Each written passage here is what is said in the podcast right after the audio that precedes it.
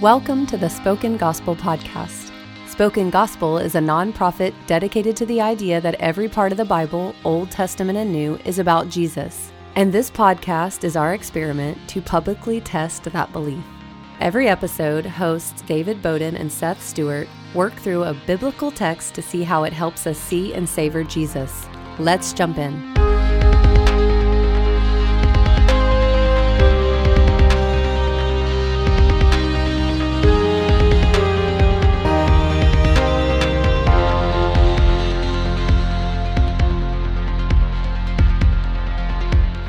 Well, welcome everyone to the Spoken Gospel Podcast. Thank you for joining us. Seth, how you feeling today?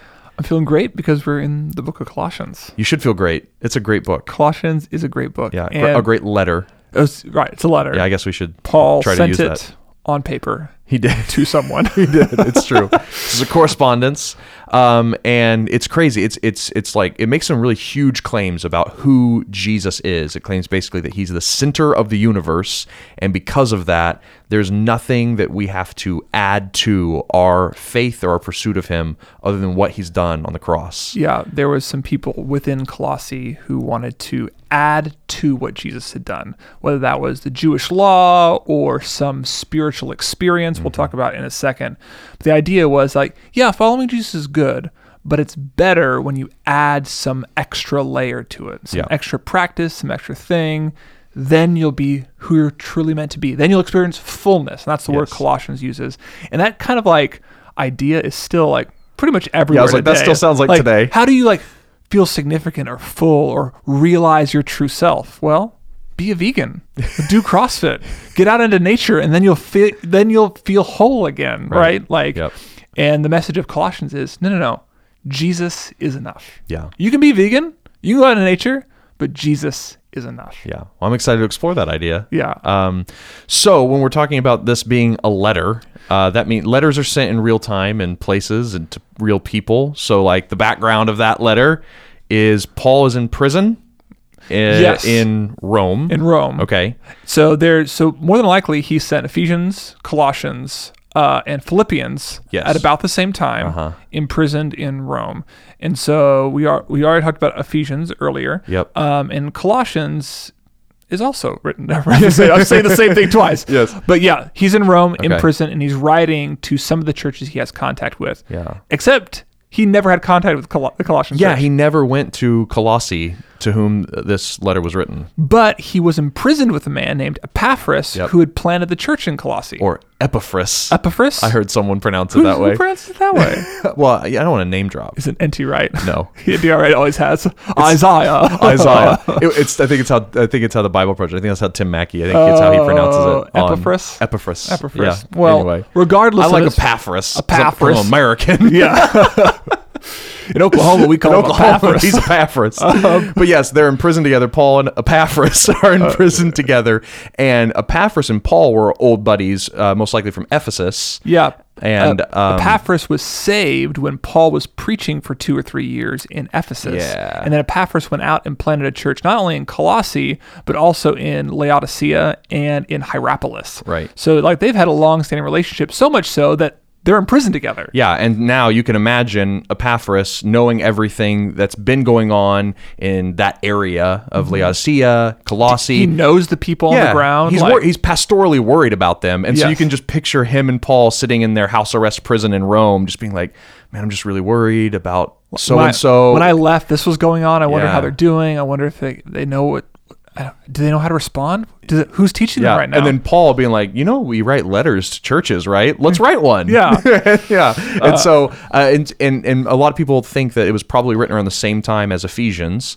Um, Mm-hmm. One because it shares a lot of commonality with Ephesians. Yep. They apparently needed to hear some of the same things, and uh, I heard uh, someone say uh, Paul didn't have the copy and paste feature, and so he just instead just kind of reworded some things uh, that he was Right. already saying to Ephesians to Colossians or the other way around. We don't really Yeah. know which was written first, but yeah, um, they're really really similar letters. and they're close to each other geographically, Yep. and so most likely they could have been carried at the same time. If you want to get really nerdy, there's a, another letter mentioned, the letter the church the letter to the church of Laodicea at Mm-hmm. the very end of the book of Colossians, and some scholars believe that might actually be the letter of Ephesians. the letter of Ephesians. Right.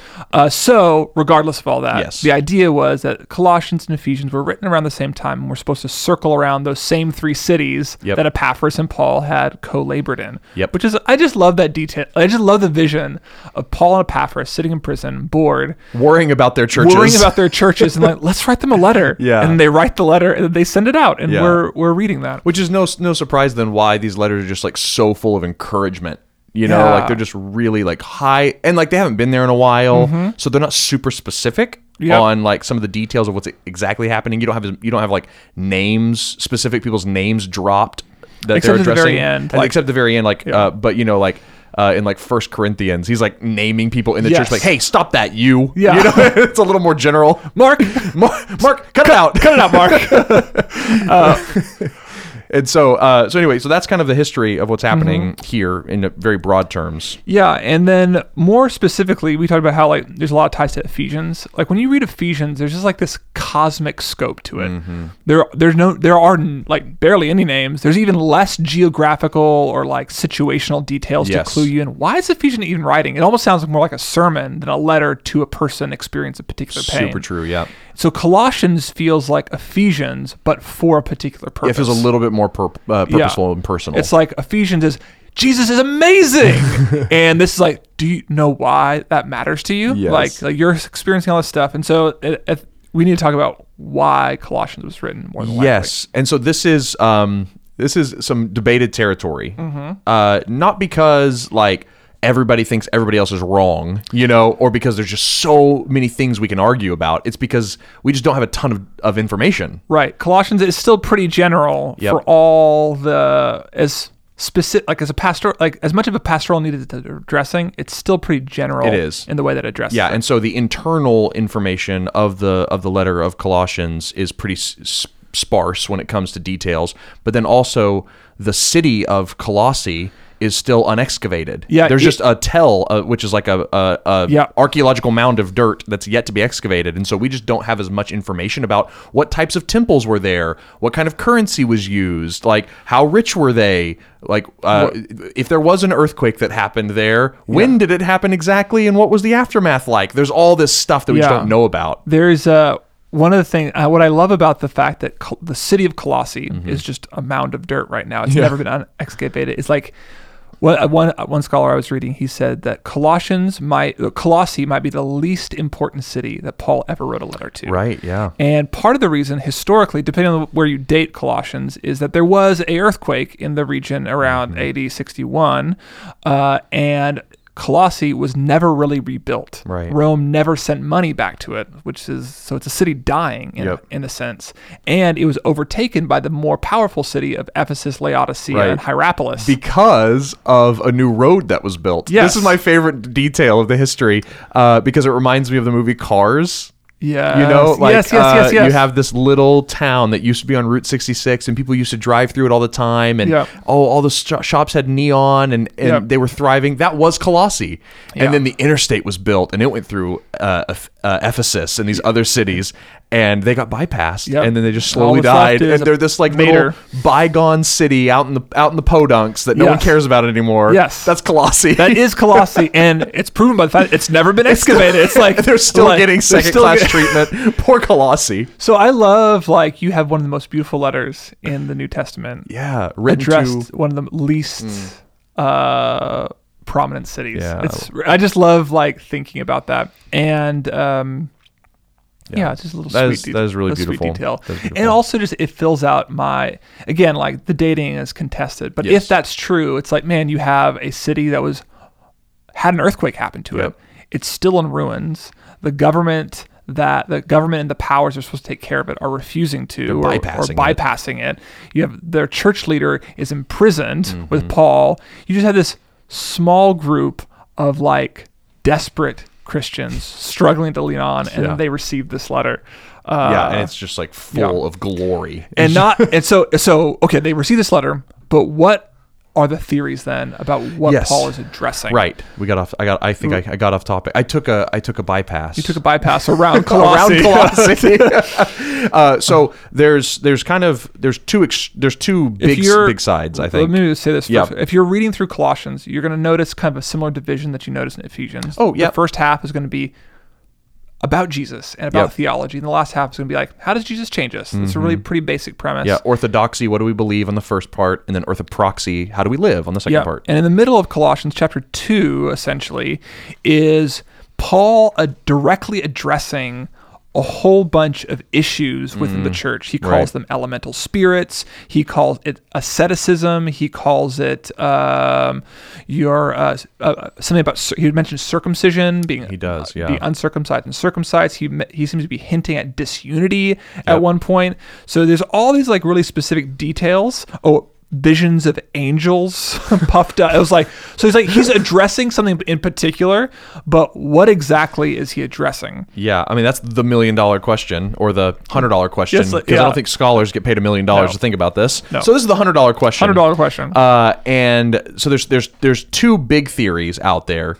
uh, and then there's some middle ground between Mm-hmm. them. So uh, some people think that this is a form that there's this form of what's called Gnosticism or like mysticism kind of going on. Yeah, in the second century, there was a big movement like that denigrated the body in order to elevate the spiritual and the mind, and so you get some evidence of that. You see thing the phrases like "don't be con- uh wait, where is it the elemental spirits of the world like there that's mentioned multiple times. You have these Yes. spiritual authorities mentioned uh, over and over again. Like there is this reference to the spiritual reality that seems to be more important and then Paul seems to be grounding it in the body, death and blood of Jesus. Right. So he's responding to this idea that the spiritual is what's most important. Yeah, and so a lot of people would point out that um, Gnosticism, like you you mentioned Mm-hmm. already, didn't really become prominent until the second century A.D. And so saying this is a form of Gnosticism is anachronistic, Unless you date Colossians way late. which is what some people want to do, but I just don't think the evidence is there.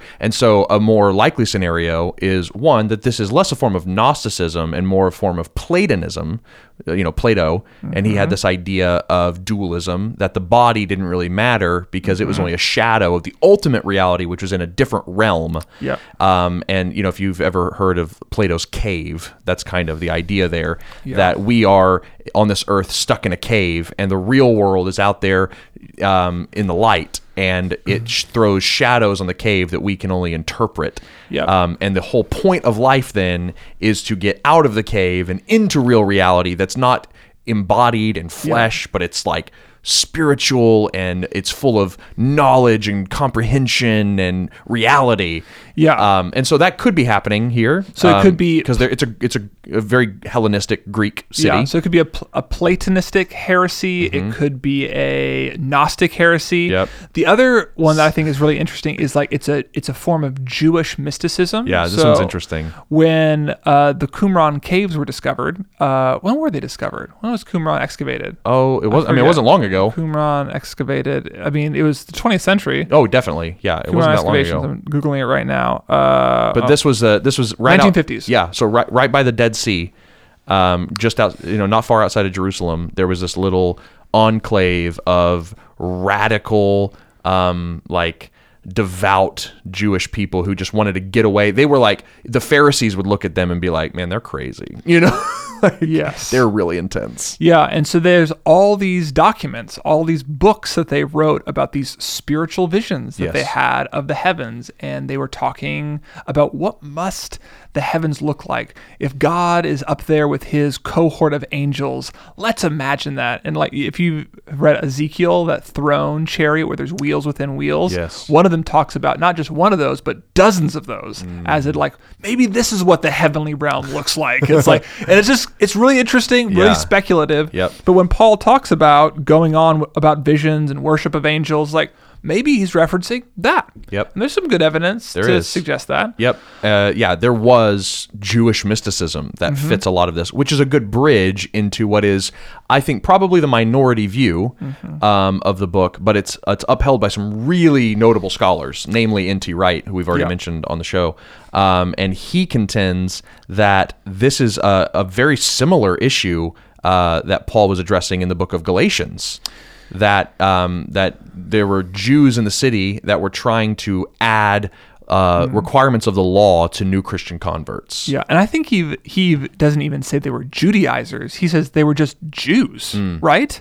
Maybe I'm maybe I've misread him, but either way, it's either a Judaizing influence where it's like Right. you need to be circumcised and believe in Jesus, or it's you must like no no no Christianity Jesus was nobody. Jesus is the only one. Oh, or yeah. Ju- Or Judaism. is- Judaism is the only way. Juda- Judaism is the only Yeah. way.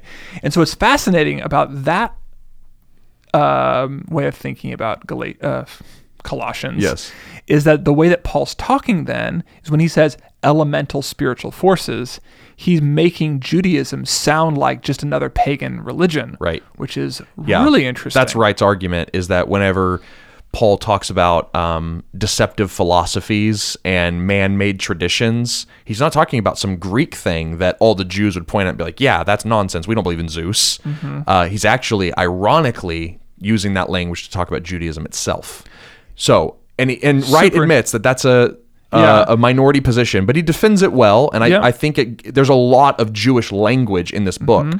uh, that talks about Sabbaths and the new moon festival that they celebrated and circumcision and like okay, you have to take that seriously that there is some Jewish element uh, in Yeah. the problem that I think often gets overlooked when we only th- talk about mysticism or Gnosticism. Yeah, and then I mean the really healthy approach though Mm-hmm. is just to say they were facing syncretism. Yes, Uh, yeah, you, you d- d- just define syncretism. Yeah, syncretism is just essentially blending together Christianity with another worldview and another religious system. Mm-hmm. And so, whether that's them blending Christianity with a form of Judaism or blending Christianity with a form of pagan mysticism or with Gnosticism or with Platonism, that's what's going on. Yes. These Christians are being tempted to adjust their faith to the surrounding culture, whether it's Right. Jewish or pagan, it doesn't really matter.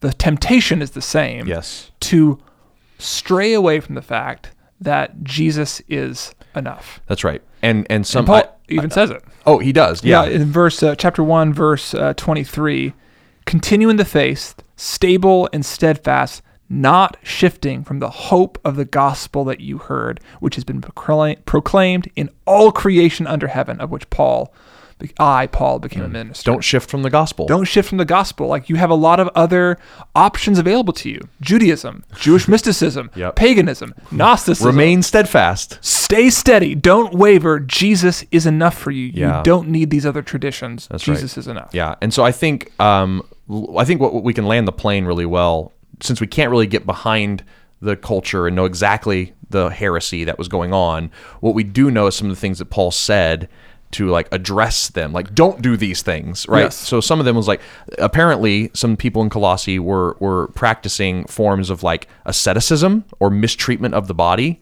where they would like they would like go and live in a cave for a year or something, Mm-hmm. Which you is know? exactly what the people at Qumran did. Is exactly what Yeah. the people of Qumran did, or they would hurt. They would like hurt themselves. Or they would fast for so long that they would get they would get into some type of meditative trance state Yes. and have a vision. Like, Yep. Yep. yeah, they would scrape their skin with pottery, or you know, like if they if they thought a wrong thought, they'd hit their backs with a with a whip. You know, like these are the, like some of the things that he's saying, like that. And he, and he and he says it in chapter two. He's like that might have a form of wisdom to it. You might think that that looks like, man, these people are really devout. They're really committed. They they really believe that what they're doing is right. Here it is. They have indeed an appearance of wisdom Mm-hmm. in promoting self made religion and asceticism and severity to the body, but they are of no value in stopping the indulgence of the flesh. Right. They're of no value. And like the indulgence of the flesh, I think he's trying to get at this tradition that's going on here in Colossae because the whole idea of Platonism and of mm-hmm. Jewish mysticism is like starve the flesh, don't indulge the flesh, and then the spirit will come. Like Yeah. the spiritual revelation, the mystical moment will come if you don't indulge the flesh. And he's like, yeah, but whipping your yourself and starving yourself is not going to stop you from indulging the flesh because the problem is your heart. Yep. Yeah, there's a He- deeper sin problem going on. Twice in Colossians, he points out that his goal in writing is to present the people mature in Christ. Right. In chapter 2, uh, verse 6, therefore, as you have received Christ Jesus Lord, so walk in him, rooted and built up in him and established in the faith, just as you were taught. And then chapter 3, verse 1, if then you have been raised with Christ, seek the things that are above where Christ is. And so, what is he doing? In both of these ways in which he's talking about maturity of these people, he's grounding it not in a particular religious belief or a particular spiritual experience. He's grounding it in Christ alone, in Jesus alone. How do you hmm. stop like indul- indulging the flesh? Jesus. Yeah. How do you have a spiritual experience? Jesus. Yeah. How do you move forward in your Christian walk? Jesus. Right. Jesus is enough. Right. Yeah, he's saying that like you can emaciate your flesh, but it won't do anything. Jesus' flesh was already emaciated. Yes. You can deprive yourself, but Jesus was already deprived for you. You can try to crucify your flesh, but Jesus' flesh was already crucified. Yeah. What you're trying to do in your own work is already done and finished in Christ. There's nothing more to earn. It's Yeah. over. Yeah. And so we should probably just name then like this is a really great book for us. Oh, yeah. And it's like we're, like we're not immune from syncretism. no. We don't have pagan philosophies, but we do have political philosophies. We Mm-hmm. have um, Yeah, secular mo- postmodern philosophies. yes, we have wrong views of the body. We Mm-hmm. have wrong views of nature. We have wrong views of our identity. Mm-hmm. And what we want to do is we want to say there is something that we must have in addition, or like we must have in addition to Christ Yeah. or apart from Christ in order to find wholeness, satisfaction, Right. and meaning. Yeah. I need to get out into nature to find out who I truly am. I just need to act on my sexual desires and then I'll be happy. Right. I just need to have this spiritual experience with God and then I'll know I'm okay. Mm-hmm. And like we all try to find that sense of fullness, satisfaction, significance through pursuing particular courses of action Yeah. Asceticism to the body. I'm going to discipline my body and be a vegan and eat paleo and do go to CrossFit five times a week so I can feel full and feel significant. Or I'm going to go pursue and have as much sex as I want. Or I'm Right. going to go and do this. I'm gonna I'm gonna eat and drink to the fullest. And Paul's like, man, they seem they have the appearance of wisdom. Yep. All those things have the appearance of wisdom. It makes sense when you have a lot of pleasure, you're going to be fulfilled. That makes a certain kind of sense, Mm-hmm. but it actually has no value, Paul says, in doing what you want it to do. Yep. And then we do the same thing in the church. Yep. right? exactly we do the right. exact same thing in the church. Uh, and some of this that you've just said happens in the church, where it's like we believe in Jesus, but like that doesn't really matter unless we also believe in some of these other soci- social I- uh, ideologies. Yeah, you it's know? like believe in Jesus and vote Republican. Yes, right. Or be, believe, believe in Jesus and vote Democrat. yeah, yeah, yeah. or be with Jesus. Uh, Jesus is enough, yes, but also you must believe in the spiritual gifts. Oh, right. Be with Jesus, but you also can't believe that thing over there. That's right. Or you can't watch R-rated movies, or you can't swear, and it's like, Right. Well, I get what you're saying Yes, here, yeah. but like, really, if I, it's my whole faith invalidated if I If I do this one wrong thing, if I drink? Like, Right. is, is that what's going on? Yeah. And I think Paul's saying, no, guys, those things are important. Mm-hmm. But what's ultimately, what the center of reality is, is not the things that we do with our body or don't do with our body. It's Jesus Christ Himself.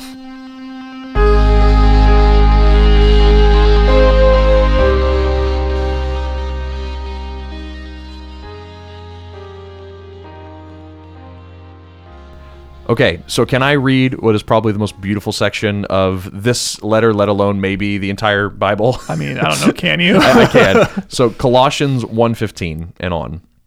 Jesus is the image of the invisible God, the firstborn of all creation. For by him all things were created in heaven and on earth, visible and invisible, whether thrones or dominions or rulers or authorities. All things were created through him and for him. And he is before all things, and in him all things hold together. And he is the head of the body, the church. He is the beginning, the firstborn of the dead, that in everything he might be preeminent. For in him the fullness of God was pleased to dwell, and through him to reconcile to himself all things, whether on heaven or on earth, making peace by the blood of his cross. it's pretty good. Yeah, it's pretty good. pretty good. There's so much in there. It's so packed full. But if you could like how would you summarize that in one in one sentence? Jesus is the center of reality. Jesus is the center of reality. What what is that replace like what when you mean center of- what's what like what's my default center of reality? Me. Okay. It's like nor- Yeah, it's yeah, like yeah. what's like what's the most determinative fact Mm. about my goodness, health, wellness, future, me and my actions. Right. Or you could even say, uh, I mean, or even more m- fundamentally, it's like, well, matter, like atoms, Oh, molecules, sure. is the center of reality. The scientific forces are the center of reality. Like Yep. we have like a pretty like scientific cause and effect way we think about what is what's holding everything together. Yes. Yeah. And it's, if it's not me, Uh huh. it's science. Yep. And those are the ways we think. And and the ancient mind wasn't far off of that. It's Right. like either I fulfill myself by my own preferences or some philosophy or some worldview Yep. holds the world together. And Paul kind of opens up and says, okay, I know you believe that, but Christ is the center of reality. Mm. And then he just unpacks the ways in which Christ is uniquely the center of reality. So he's the image of the invisible God. Mm-hmm. He's the exact impression of God, the exact representation of God. Yeah. A scientific method can't be that. You are not that. Oh, It's right. like we are the image. We are made in the image of God. and to and to an older like to to a more ancient mind Yeah. god is supreme over re, of creation reality Yes. and to say that jesus is the image of that which is over and preeminent in reality is to say that jesus is the center of that yes. reality If God above can reside on earth, God himself has put himself in the center of his actions. Like Mm-hmm. even in the ancient mythologies, where were all the where was all the gods' attention directed? at their temple At towards the earth. Oh, yeah. Like they're having sex with humans and Oh, they're yeah. doing stuff and they're smiting humans over there and they're Right. building a city over there and they give Achilles the power of super speed and like whatever else. Like Mm-hmm. the whole world is focused around humans. yeah But what does Jesus do? What does God do? He becomes the center of both the heavens and the earth. Like Right. he's the center of the action for everything. He's the center of reality. Mm-hmm. Uh, he's the firstborn of all creation. yeah He's supreme. Firstborn can mean like he was just the first one, like right chronologically. But, but in the in in the in the in the ancient world firstborn was a title Mm-hmm. not necessarily a description yes, it, it's both it is. But to say that he was firstborn of all creation means that he is the ruler. He's, the supreme numero, ruler. numero uno. Whenever David is anointed as king, God says, "I have made you my firstborn." Right. And so, like, is he the first Yeah, he's person like, born? today I have begotten you. Right. Yeah. No, no, no, no. Yeah. He's now su- he, today. David was made supreme Yes. over all others. That's right. So he, this is Jesus is the center of reality. He is Mm-hmm. supreme over all others, and proof positive of this, it's because Jesus created everything. Oh, For right. by him and through him, everything on earth, visible or invisible, whether thrones or dominions or rulers or authorities, all things were created through him and for him. Now, see, that's so two things that are crazy there. One, I think it's uh, uh, it's easy for people, especially for like Westerners, to be like, God created the earth. Mm-hmm. But then whenever you say Jesus created the earth, people get a little shaky.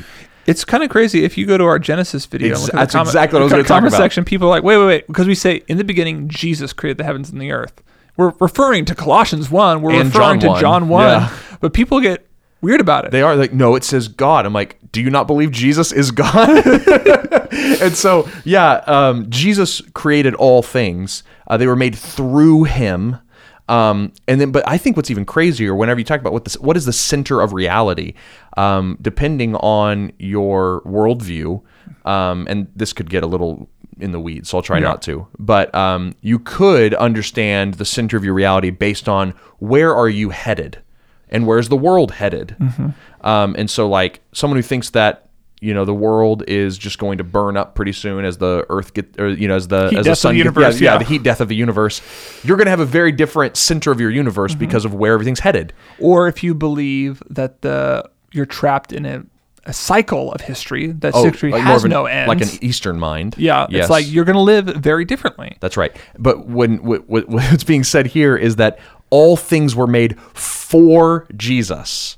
That Yes. the entirety of history, trees and Pluto and toaster ovens, like yeah, yeah, yeah. everything was made to direct toward him. Yes. That is, I think, one of the most audacious claims here, other than maybe that Jesus is the image of the invisible God. it's like, yeah, it's like we all have a vision of progress. Like Oh, as time goes on, things will get better. We mm. we believe that. right. And whether we're wherever we are, like as Westerners, we generally believe that as time goes on, as technology advances, It's up and to the right. It's up and to the right generally. Yep. Uh, take out World War II, but generally A little we're- dip. Uh, we're, we're that's the direction of reality. Yeah. And that vision at the end is whatever we want it to be. Yeah, whatever Whether- we create it to be. Whatever we create it to be, or whether whatever our political preferences or ideological preferences, that's what's created to be. Mm-hmm. Right. What Colossians is saying is that that that, that is happening Yep. but Jesus is at the end of it. Right. Not our systems, not our structures, not our political philosophies or ideologies. At the end of history, everything is up and to the right towards Him, That's right. which is, God made the world to terminate in Jesus. yes, What? history ends in Jesus. Yes. And it begins. He created all things. Yes, yeah. So it's like, it begins and ends with Jesus. so he's the he's the physical representation. Yeah. He's the visible representation of the invisible God. Uh-huh. He is the firstborn of all secondborns. In him, all things were created in the heavens and on the earth. You get all these opposites that are happening here Yes. visible and invisible, political thrones and demonic thrones. Hmm. Everything was created in him for the purpose of finding its fulfillment in him at the end of history. Yes. That's what's happening here. Every single thing in the world is about Jesus. Christ is the center of reality. Yes. That's what he's saying. Yes. Next verse. Yeah. yeah. I mean, that's just, that's insane. I just like, that needs to land. That's just a, and I just need a moment. Okay, I'm good. I don't know how to internalize that more. I don't either, other than I think a, a massive claim like that just takes time to erode the rest, like the, the ways we've centered our worldviews and our realities on other things. Mm-hmm. It's just, and I've, I've experienced that in my life. I'm sure you have too. Yeah. That bit by bit, things that I thought were centered around me, you know, Yep. or centered around my own ideologies or where I thought I wanted to go or the, where the world was going, Yeah. get eroded and replaced with Jesus. And that has not happened totality in totality yet. Yeah, yeah. But it's just it's it's too big of an idea to just all become true at once unless God just forces it on you, which he can, you know, but right. Yeah, I think too. It's like it's probably just helpful to name. You no, no. In every sphere of your life, not just like the big, the big ones. Mm-hmm. You believe that you're headed to, you're headed somewhere. yeah. You're headed somewhere. Whether that's an endless cycle of repetitions, you're headed towards a vision of utopia. Whether a certain type of leader or political power is in office, Right. Like you're headed towards there. Yep. And one day that will be replaced with Jesus. Right. So what that does in like even just like even like my career, even in my family, like I have a vision of what I want my kids to look like. Right. And one day that will be replaced with Jesus. Hmm. And the extent to which I'm upset when my vision of the future does not come true is actually the extent to which I don't believe Jesus is enough. Right. Right? Yes. That's what he's saying. That's right. You're trying to, yeah. In as far as your your vision of reality and what you're aiming at doesn't sync up with it ending in Jesus, you are not remaining steadfast. you're going to be disappointed, Yep. frustrated, angry, divided among others as you double down on what you want versus what they want. Yep. Like, yeah. Yeah, that's interesting. So as a diagnosis, then I was like, Uh-huh. so how do I engage with that Oh, more? sure, it's like, well, I don't know if I can engage with the cosmic Christ, but I can engage with the ways in which I'm disappointed that my vision of the future is not coming about. That makes sense. And in those moments where I'm disappointed with where my life not working out the way that I hoped it would, that's where Jesus Christ can meet me. Yeah, the- you can center hope in, my reality. hope in Christ, recenter your reality on, around Him, and Yes. you won't be disappointed. Okay, uh, then it talks about how um, he well he holds he's before all things and holds all things together. Okay, so Which- before time, He's not Adam. uh, he's bigger than atoms. you know, than atoms. You, you, you talked about like molecules and atoms, Yes, like yes. holding things together. No, it's Christ that holds all things together. Yep. Uh, what was what was before the beginning? Jesus. so before time and before the molecular forces was Yes. Jesus. Yes. And also, fun fact, that hold together could be like a, an aside to the, the earthquake that Colossians. Oh, because everything was split apart. everything was split apart. So like in Christ, He's holding the tectonic plates of the world together. yeah. Um, And then it says that he is the head of the body, the church. Yes. So he'll Paul will develop this theme throughout. Oh, that's true. Throughout this book, and he does a lot more in um, um, um, um, um, um, Ephesians. Mm-hmm. Uh, but the idea is like Jesus is the center of our church, uh, the global body of Christ. All believers are actually connected in one spiritual body with Yep. Jesus as the head, as the the the, the top one. Yeah, and especially Yeah. if you're like jockeying for spiritual position through different ascetic practices, you know, or anything like that, like to Yeah. be like, okay, so what's the highest up I can go in this church thing? And it's like, you can't. You're under the head of- Christ. He's preeminent Yes. in all things. Yes. So even this new spiritual family where you're seated at the right hand of God and like you've been given all this authority, you're still under Christ. He's Right. still preeminent. and then it also undermines or it's like okay so i want a real spiritual experience like Mm. what more do you want the one who created the world thrones invisible invisible Oh. the one who holds atoms and the tectonic plates of the earth together and who sits as head of the church building you're sitting in right now what more do you want from your spirituality Uh, I thought what you were going to say was uh, that it was a way to take the cosmic power of Christ Yeah. and land it in the church, oh yes where it's like all this is happening thrones and powers and rulers and authority. And it's that same preeminent Christ who dwells in the church and who rules over it and who you are in because Yeah. you're part of the church. Like that, Yes. you're in that cosmic Christ. Yeah, you don't need to go to Judaism. You don't need to go to pagan religious practice. You don't know to need to go to Gnosticism. There is a whole universe of spiritual of God mm-hmm. for you to experience. And what's the next thing you've read in verse 19?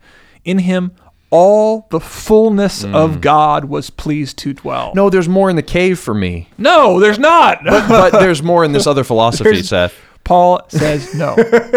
The fullness, I, but I want, I want more of God. Where do I go? Jesus. that's, that's what Paul's saying, David. I love that. That's so good. Uh, we did skip over one. He is the beginning, the And the firstborn of the dead. Which is awesome. It's which, a great and I title. Does he mean firstborn in a different way here than he did previously? Is it like he's preeminent above the dead? He's supreme of the dead? Or does Oh. it mean he was just chronologically, he was the first one to rise from the dead? I think both. I Yeah. mean, we're told that God gave Christ after he rose from the dead um, the right to judge both the living and the dead. So he is Lord of the dead. It's not Hades. Right. So he's, so, and the, the point is like, God, Jesus is Lord over all life. Yep. And over, Lord over all death. Yes, but he also is the firstborn from the womb of the grave. Yes. In his resurrection, he actually was born to glorious resurrected life the first time. And now all of us, when he returns, will be born again. And this first fruit, this firstborn kind of pulls on the first fruit language, you know, like Yep. when you have a firstborn child, it kind of shows that, oh, me and my wife are fertile. We can have another child. Yep. In the same way, the first fruits of the harvest would be like, oh, my my crops are yielding this year, and so there's the first little sprouts. I'm sure Mm. Right. the rest of the crop will come in. In the same way, Jesus being the firstborn from the dead proves that we too will experience a resurrection. So Jesus holds the universe together. He holds time together, invisible and visible powers together. He holds life and death together. In him, the fullness of God Yeah. was pleased to dwell. yeah. And through him, to reconcile to himself all things, whether on earth or in heaven, Yes. making peace by the blood of his cross. And that is a huge statement because that that statement is the climax, the the resolution of the entire biblical drama that started in Genesis 1 to 3. Because in Genesis 1, heaven and earth were together. God mm-hmm. walked in the garden with man. They mm-hmm. talked, they were buddies. It was a garden temple. Adam and Eve were chilling with God. That was the dream. And then after chapter 3, we were severed from God's presence and heaven and earth were throughout throughout the rest of Genesis get more and more separated Yep.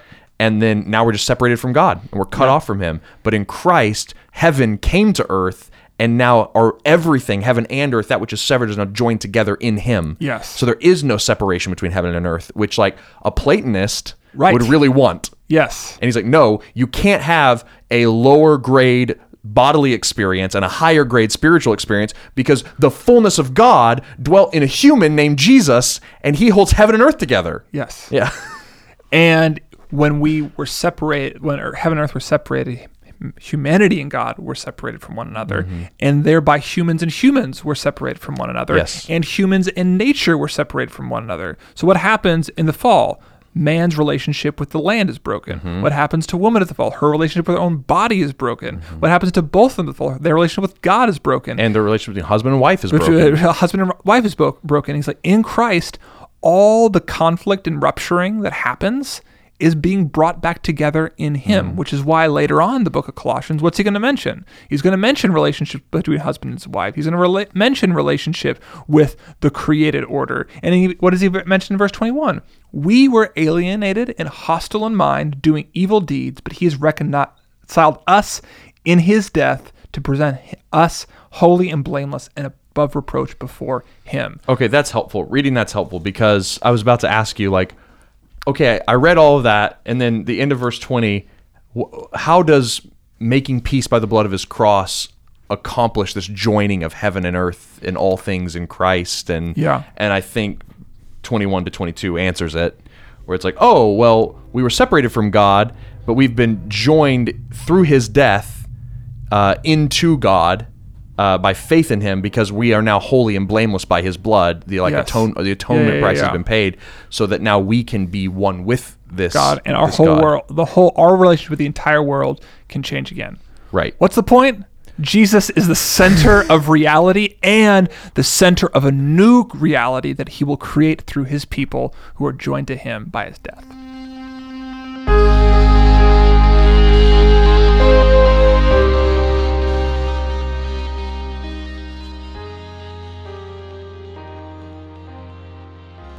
All right. So my question now is: We've talked about um, the historical background, what's going on, the heresies, widespread and unknowable as they may be.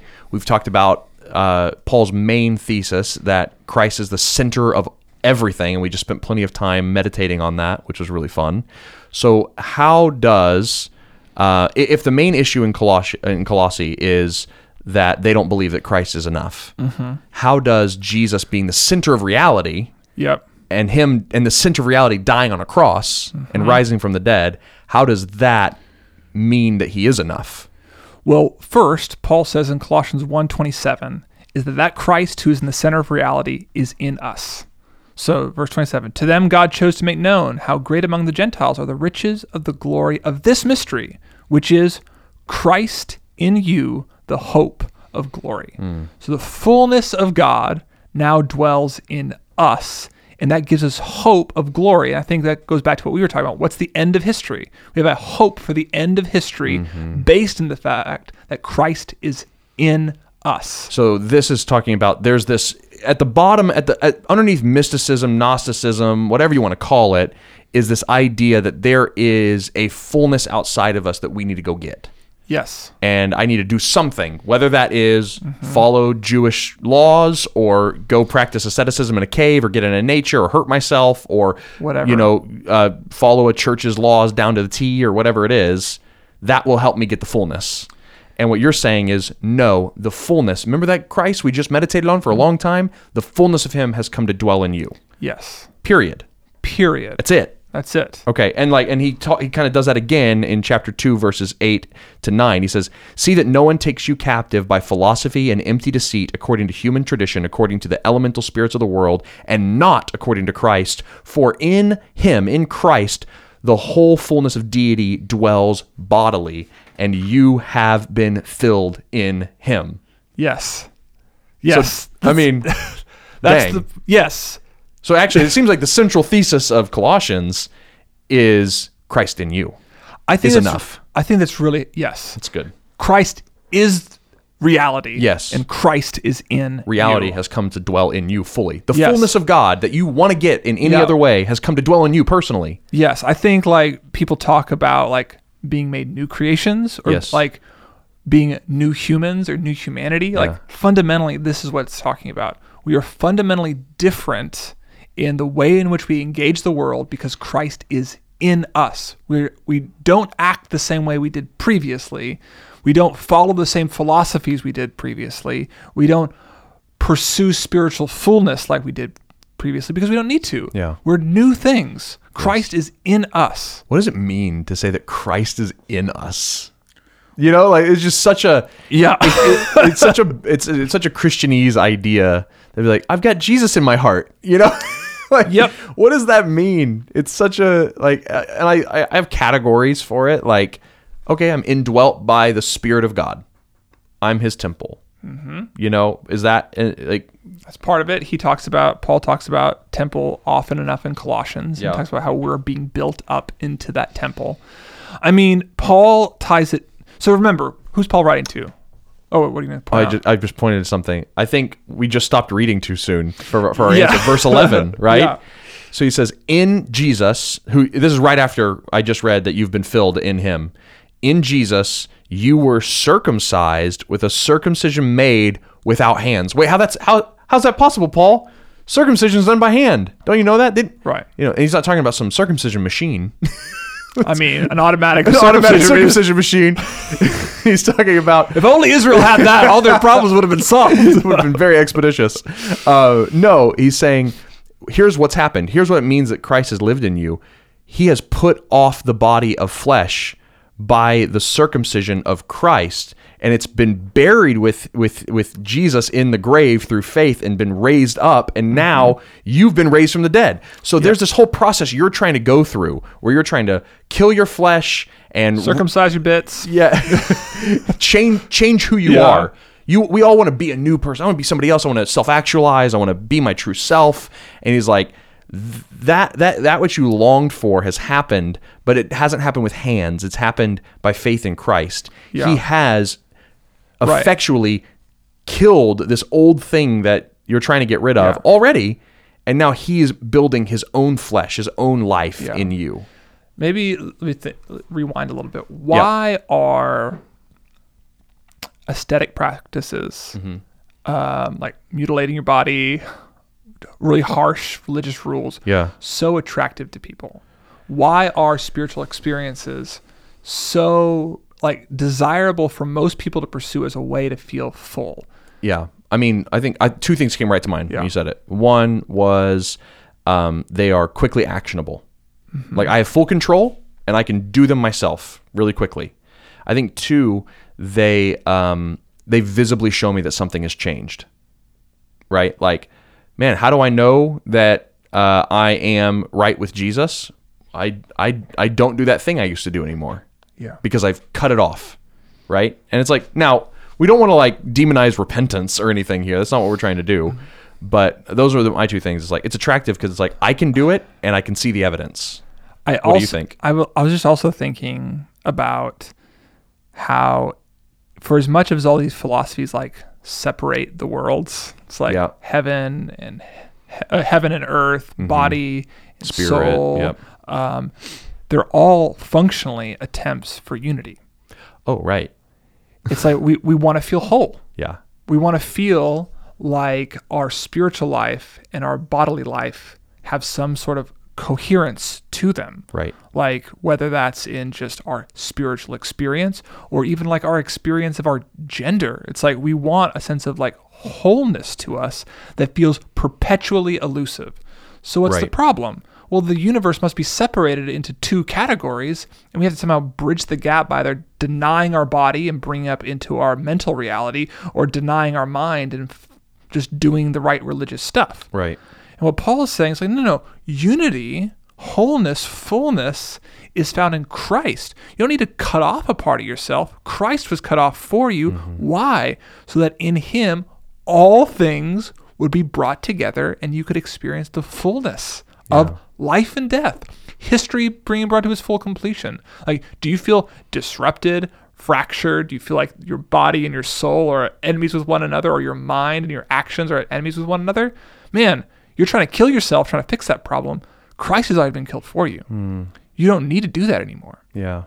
Yeah, or like, uh, do, do you feel like you aren't right with God yet because you have you know how you know how bad you are and you have not been punished enough for Mm-hmm. how bad you are. Christ has always been already been punished for you fully. Yes. Like You don't need to punish yourself So like I think what we're getting at, we could we could circle this idea and give a thousand use cases. And that's the whole point. Mm-hmm. Right. Is that wherever you are, whatever your problem is, the answer is not no, I've done the Jesus thing and I've got to figure out what else I need to add to feel okay, to feel Yes. whole, to feel complete and satisfied. The answer is no, you need to double down on Christ that you have not yet understood, meditated on, accepted the fact. Just just accepted the fact in faith Yeah. that you are whole in Jesus and that the fullness of God is in you and with you and for you and is bringing you to him like it's done in Jesus. It's absolutely done in Jesus. And there's a way to do that that's really um, ham-fisted, really clumsy. It's like, Mm-hmm. Yep. well, Jesus is enough.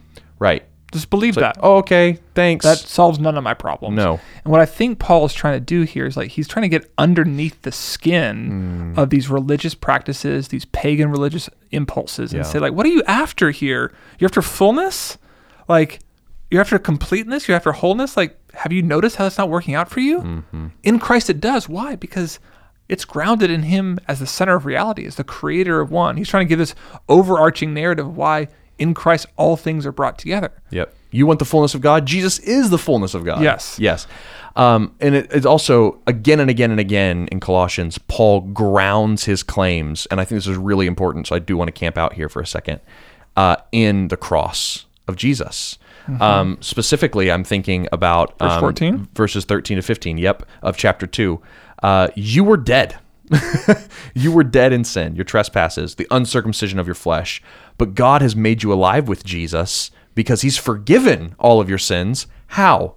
By canceling the record of debt that mm-hmm. stood against us with its legal demands. We ha- we'd sinned, there was a record of debt. Why do we feel so incomplete all the time? It's because we know that we've messed up and that we've we've harmed each other, we've we've offended God if we think he exists, we've harmed nature, we've harmed ourselves. Something's incongruent with our reality. Mm-hmm. But Jesus, the center of reality, has said no, it's canceled. How? Because he he has um he's nailed that record of debt on the cross. the God the God who holds all the universe together Mm-hmm. died like the center of reality yes. died so that your reality could be fixed. Yes. Like that's what he, to bring life to, to bring reality. life to your reality. Yes. By his cross. Right. And it's like if you I know what we're talking about and I feel it too can feel really ethereal like out there you know like oh okay it's like pie in the sky Jesus is the center of reality and he fills me okay and it's like Paul subverts that and gets really boots on the ground and he's like, you know those execution pieces of wood that the Roman government uses to kill criminals Yeah. the center of reality had like spikes nailed into him By the blood of his cross. in Like, flesh and blood. Yeah. These are earth language that I want you to know this is real. It happened. How can how can any of this actually relate to you? It's because it actually happened. And like your guilt has actually been nailed to the cross. There actually is forgiven. There forgiveness for you. There actually is wholeness for you. yes. In the cross. Okay, so I've got a legitimate question. All right, I'm ready. That, something we've actually kind of skipped over up until boy. this point, and we need to f- answer it before we can answer the next verse, which is therefore. Uh-huh. So we got to figure out what's happened beforehand. Um, uh, in Colossians one, Uh-huh. Jesus is over all invisible I knew you were gonna go there. powers. and then in verse uh, 9, it says Jesus is the fullness of uh, God who dwells bodily, who is the head of all rulers and authority. And in the very last verse, 15, he disarmed the rulers and authorities and put them to open shame by triumphing over them in him. Yes. So like, okay, I get the wholeness, I get the desire for for like congruence, I get like wanting to find significance and meaning and feeling fractured. I don't necessarily know why Paul is talking about rulers and authorities in this context. So so far, the way we've been narrativizing this uh, maybe has been a little unhelpful. I think we've been trying to be a little like relevant and postmodern, and we've made So relevant. we we've made well. It's because we've made self the enemy. Our own conscience is Yeah. our enemy. Our own lived experience has been our enemy. Don't you feel incomplete? But there's an enemy. There's other enemies outside of ourselves that are causing this. And in order to give full share to both sides of how people think about Colossians, I think both are really valid. One, the rulers and authority, the invisible powers, are the spiritual forces of evil that actually exist, that are invisible to us, just like God is invisible, but Jesus is his visible manifestation. There are invisible powers, chiefly of which is Satan.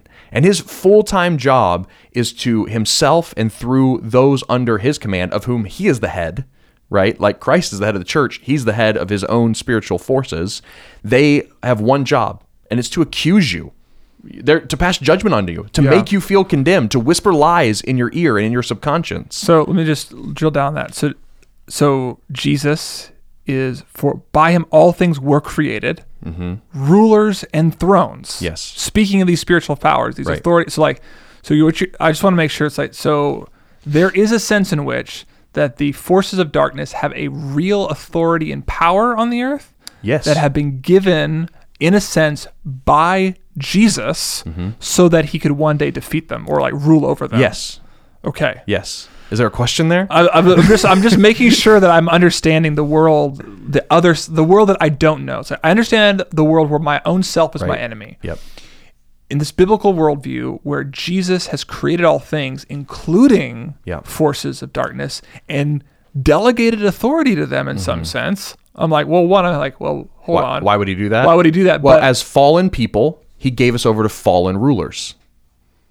yes, So we got what we deserved. We wanted to not be ruled by Jesus, to not be ruled by God in the garden. We wanted the snake to rule over us, so we obeyed him instead. So he said, "Fine, here's the ruler you asked for."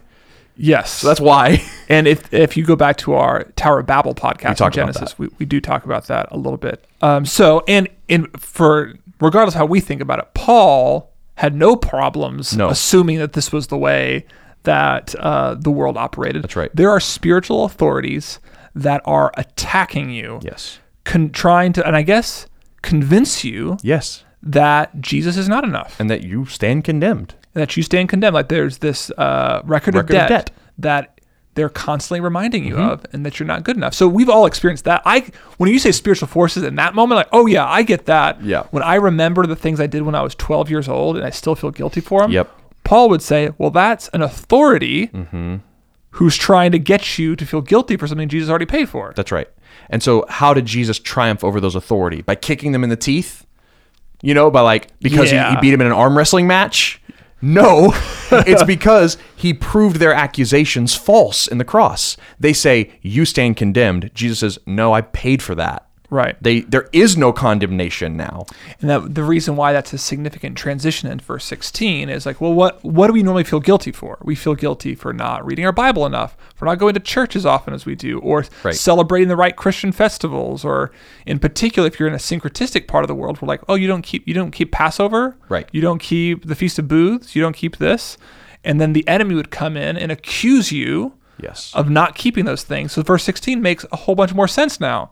Therefore, let, no, one. pass judgment on you in questions of food or drink, or with regard to a festival or a new moon or Sabbath. That's right. Which I which I do want to give. There's there was I, I set up. There's two categories for who these rulers are, and I do Yes. want to give NT Wright his shot here. Yes. is and the, verse 16 hints at that is that the rulers and authorities are may, maybe not exclusively for Paul, but they might also include physical people, probably religious rulers who make you feel bad. Yep. Like, and I'm sure most of us have experienced that Right. person. You had wine with dinner? I cannot I believe. cannot believe you. Um, is that what you're wearing into the Lord's house today? Yes. Oh, I'm sorry. uh, This guy- so so you're so maybe this got, this got real quick. your legalistic sister is uh, an authority that Jesus has delegated demonic power to, but besides that, like, that's what. But yes, uh, I think he's also talking about actual like physical rulers over the synagogue or or, or The church- church rulers, yep, yeah. that are just judging people for not for trusting Christ alone. right. So it's like so th- so I mean so we're making good points. So let's let, let's say you were- you are a Gentile Christian. Yep. No Jewish background, and you're surrounded by Jewish Christians all of a sudden, and they start making you feel bad for not celebrating the Passover. Right. Or eating meat that used to be sacrificed to an idol, or drinking wine on the weekend. Right. All these things are pretty legitimate things that you would start to have questions about. And the authorities were telling them you're wrong for doing them, right. making them feel guilty. Yep. And in that moment, they were just parroting the demonic forces Mm-hmm. and they were trying to harm them. right. Okay. Yep. So, but G- but Jesus has set those legal demands aside too, and I think it's important to name, like we've talked about the Sabbath and these food and drink rules and the festivals of the new moon. He's like, not only has Christ set aside the accusations on the cross, right, uh, but also all of these Old Testament regulations. Uh, it says were only a shadow of things to come in verse 17 but the substance belongs to christ this is again christ is all in all he is all things hold together in him he's the terminal event of all things even the old testament law Yeah. that the sabbath is fulfilled in Jesus. The food laws are fulfilled in Jesus. Yeah. And so if, if someone tries to bring a charge against you for not following those things, you, You have you already have the reality. You have to the reality. to which those laws were pointing. In Jesus. you're free to eat kosher. you are. You're free to practice the Sabbath fully. because they point you to Christ. Yes. But to celebrate the Sabbath or eat kosher without reference to Christ is to miss the fullness that Yeah, was there in the, full, the first place. That's right. Yeah. Or to judge someone else for not practicing those things because they have the fullness already in Christ. Right. Yes. That's it. Great. Yeah. That's super helpful. There we go. Rulers and authorities. Rulers and authorities, and and I think just to name, he calls them elemental spirits Mm-hmm. a couple different times. Verse twenty: If with Christ you died to the elemental spirits of the world, why, as if you were still alive in the world, do you submit to regulations? Don't handle, don't taste, don't touch, referring to things that are perished that they're used according to human precepts and teaching. So I think the same thing is going on here. He's like he he's calling, which I th- NT Oh, NT yeah. Wright calls it pretty. He says like NT Wright is saying that the Jewish festivals are elemental, elementary, uh, the elemental spiritual force of the world are ways in which you obey the law without Christ. And Paul actually says the same thing in Galatians chapter four. He's, he he talks about being under the law and it bringing a curse, and he says that's an elemental spiritual force apart from Christ. Yeah. Christ frees us from the curse of the law to save us. Not that the law is bad, not that it didn't point to Christ, just that it ultimately condemned us apart from Christ. I think the other point he's making here is an argument based on degrees. He's like, Jesus defeated the elemental earthly or, or non earthly spiritual powers that are like beyond mm. imagination. I think he can handle the Pharisees. Yes. You know? Yes. I think he's also making an argument based on degree, which is really interesting. Okay. So, so Christ is the center of, of reality. yeah. Jesus is enough. He is your fullness. He is your wholeness. He is your conqueror who defeats the enemies that try to accuse you based on things that Christ has already paid for. Jesus is enough.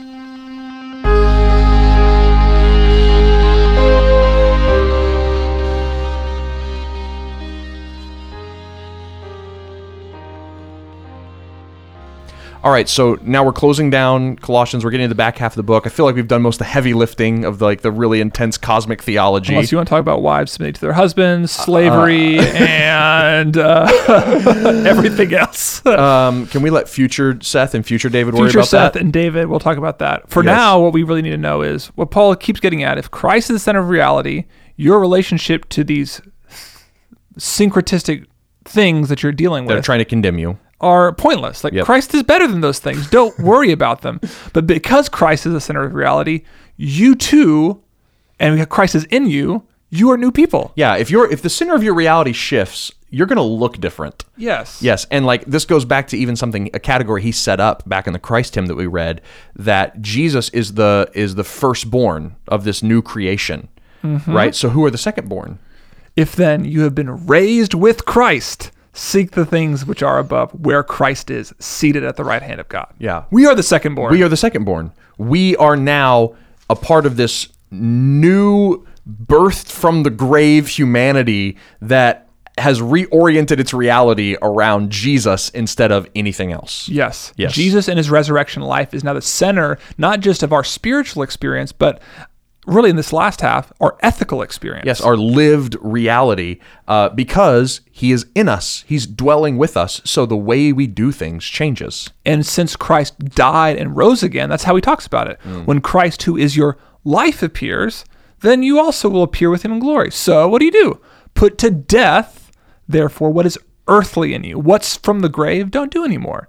Do things that tend towards life. Yeah, but it's not put things to uh, put the things that are earthly in you to death so that you might have life. No. It's you have life, therefore put to death that which is fleshly and earthly in you. yeah, it's like act like you act like living people. Like- act like new yeah. human humans. be who you are in Christ already. You're not being to become. You are you are becoming what you already are. That's right. Yes. Yeah, which is a confusing concept, but Yeah. it's extremely helpful to know that you are already It's full one of Christ. It is the most unique cl- claim about Christianity. Yes. is that you do not behave before you belong. You belong before you're commanded to behave. Mm-hmm. That's right. That it's a fundamental truth about Christianity that most people get wrong. And I mean, even in my early years of Christianity, you get wrong too. And I remember I still I, I think about this a lot. I was talking to a friend of mine. He wasn't a believer. He was my roommate at the time, and he was talking about all these other religions, about how it's just like you know, well, you just, every every religion is basically like you have these commands, and if you do the commands, you get to God. Oh, he's like, that's all religion. And that's all religions. And I remember like having a hard time like re- like me- realizing this moment right here. Oh. And I was like, well, that's why we have Jesus to help us try our hardest. Oh, And I felt I, oh. I like I thought about that so many times like, man, that's actually not true. Yeah. That's the one claim about Christianity that's the opposite. It's not that we Jesus helps us to try our hardest so that he will like us. It's that he makes us his own so that we can work in his own power, in the fullness of who he is, Mm-hmm. the fullness of God dwelling in us, to behave like we're full of life. Right. That's the opposite. Yeah. And so if he's made us this new like these new people who live in a new way, then what about the Greeks next to me and the Jews next to me? Who's right? Is it the Jews or is it the Greeks? Like who, to what people group do I belong if I'm a new person? Here, in the kingdom of God, there is not Greek and Jew, Oh, wait, what? circumcised and uncircumcised, barbarian, Scythian, slave, free, but Christ is all and in all. Boom. This doesn't mean that we erase our ethnic identity. No. It doesn't mean we erase our gendered identity. What it means is that the most fundamental thing about us mirrors the most fundamental rea- fact about reality Yes. Jesus. And that's because of verse 10 right before it. It's because we are being made into the image of our creator. Mm-hmm. Like he created all these categories, Yes. but we're not being made into those categories. We've already been, you yeah. know, Which is why I love this fact. If you look at verse 17. So it's like, okay, so how then? Okay, so if this is true, Mm-hmm. how then do you do the stuff? How then do you live the ethical life? right. I still like, I still have to like, and that's hard Obey. work, right? Yeah. That's like that still requires effort from me to look like a living new human. And what does he say, verse 17? And whatever you do in word or deed, do everything in the name of the Lord, giving thanks to God the Father through him. What's the bedrock of acting according to Jesus' law? thanks. Thanking him. So, Yeah. I love that. Yeah. Because why? Because he's already done for you what you wanted to do for yourself. It's like, man, thank you for that. I think I'm going to live differently now. Yes. Yeah. when you thank God for the new reality He's creating inside you that encourages you to act like it. That's right. Yes. because he's done something for you. Yeah, um, I, I remember in my in my book Rewire, I use a, a dumb little like illustration to talk about this, and it was like, okay, imagine you have this woman who for some reason hates the dog on the other side of her fence, her neighbor's dog on the other side of the fence, and she'll just go up to the dog, yell at it, make fun of it, eat in front of it, and be like, yeah, this looks delicious, doesn't it? And she just like loves to deride this dog. Yep. She's sadistic.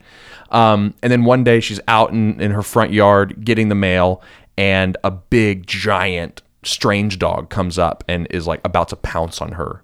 And all of a sudden, this dog she hates from their neighbor's backyard comes, jumps in front, saves her from the attack, scares off the big, strange dog. Do you think that woman is going to act differently toward that dog from now on? right. yes. Why? Because she's thankful. Yeah. So it's like she's gonna instead of eating in front of the dog, she's gonna go bring the dog food. Not Right. because she needs to earn the salvation that has already happened, Right. But because she's acting out of Thanksgiving. Yes. anyway, That, it's a good it's a, analogy. it's a dumb little picture. I like it. I like it. Um, so the point is, if Christ is in a reality and Christ is in us, and He's transforming our relationship to our spiritual world, He's also transforming our relationship with our ethical world.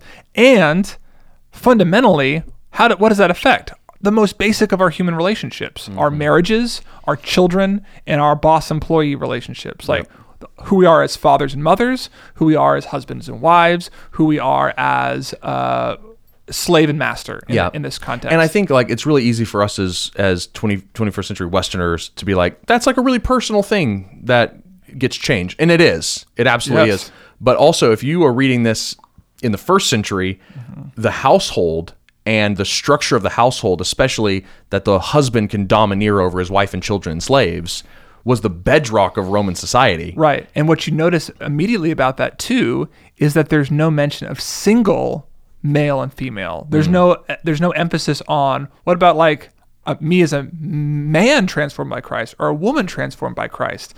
Paul doesn't pick up on that here. He will in other books of the Bible. Right. But the, the, the point I'm trying I was trying to make is there's a fundamental reshaping of the way that Roman society functioned, and he'll pick up elsewhere that that even transforms ourselves as single people. Yes. Um, and I wanted to mention that now because it's really easy to overlook that that that m- many Christians are not married. Right. So changing our fundamental reality, the most fundamental relationships we have, aren't always marriage based, marriage based or, nuclear or family nuclear based. family based. So I just wanted, I don't want to name That's it good. here uh, before we move on. But yes, the point is It changes everything from the ground up. Is the point? yes, Yes. And according to Roman society, this family unit, a patriarch with his wife and his children and his slaves, was how society functioned. He was head of the house.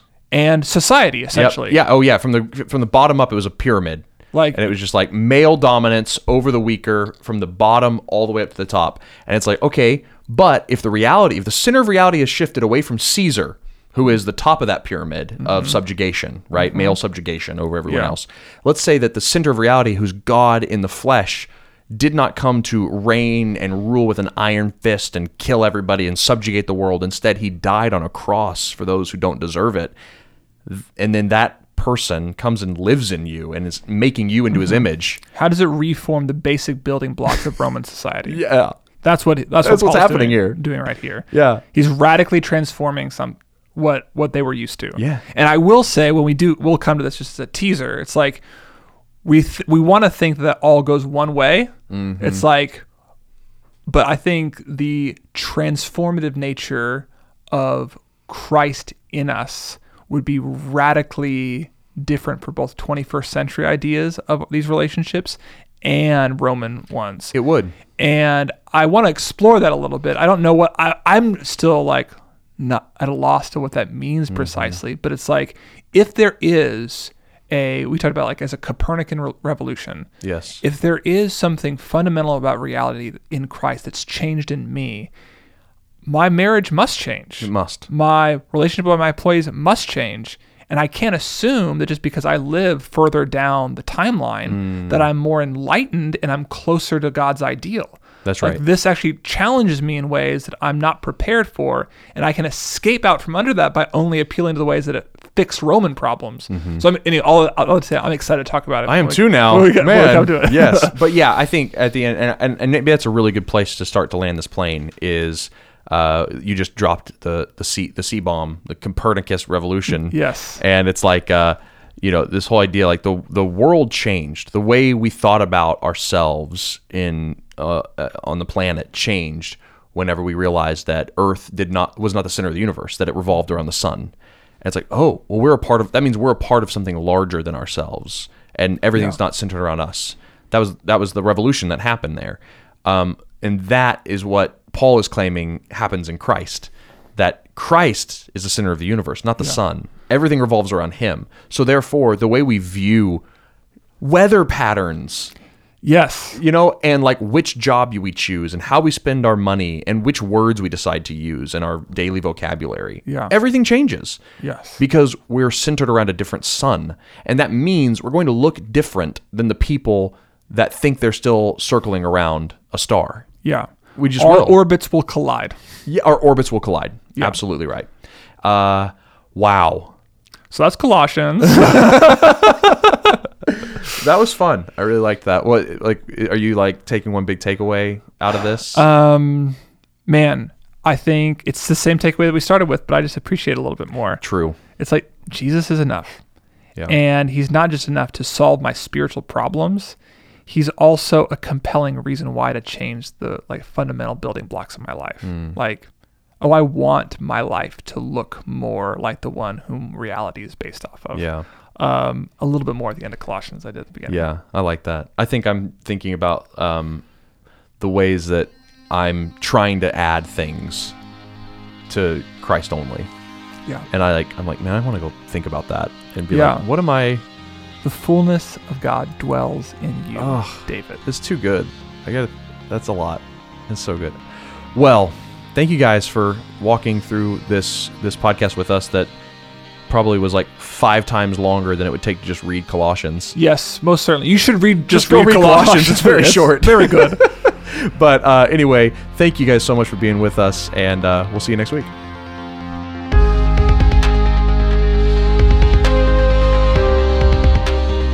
Thank you for listening to the Spoken Gospel Podcast. Spoken Gospel is a nonprofit that gives all its resources, like this podcast, away for free because of supporters like you. To help Spoken Gospel in our mission to speak the gospel out of every corner of Scripture and view all our free resources, visit spokengospel.com.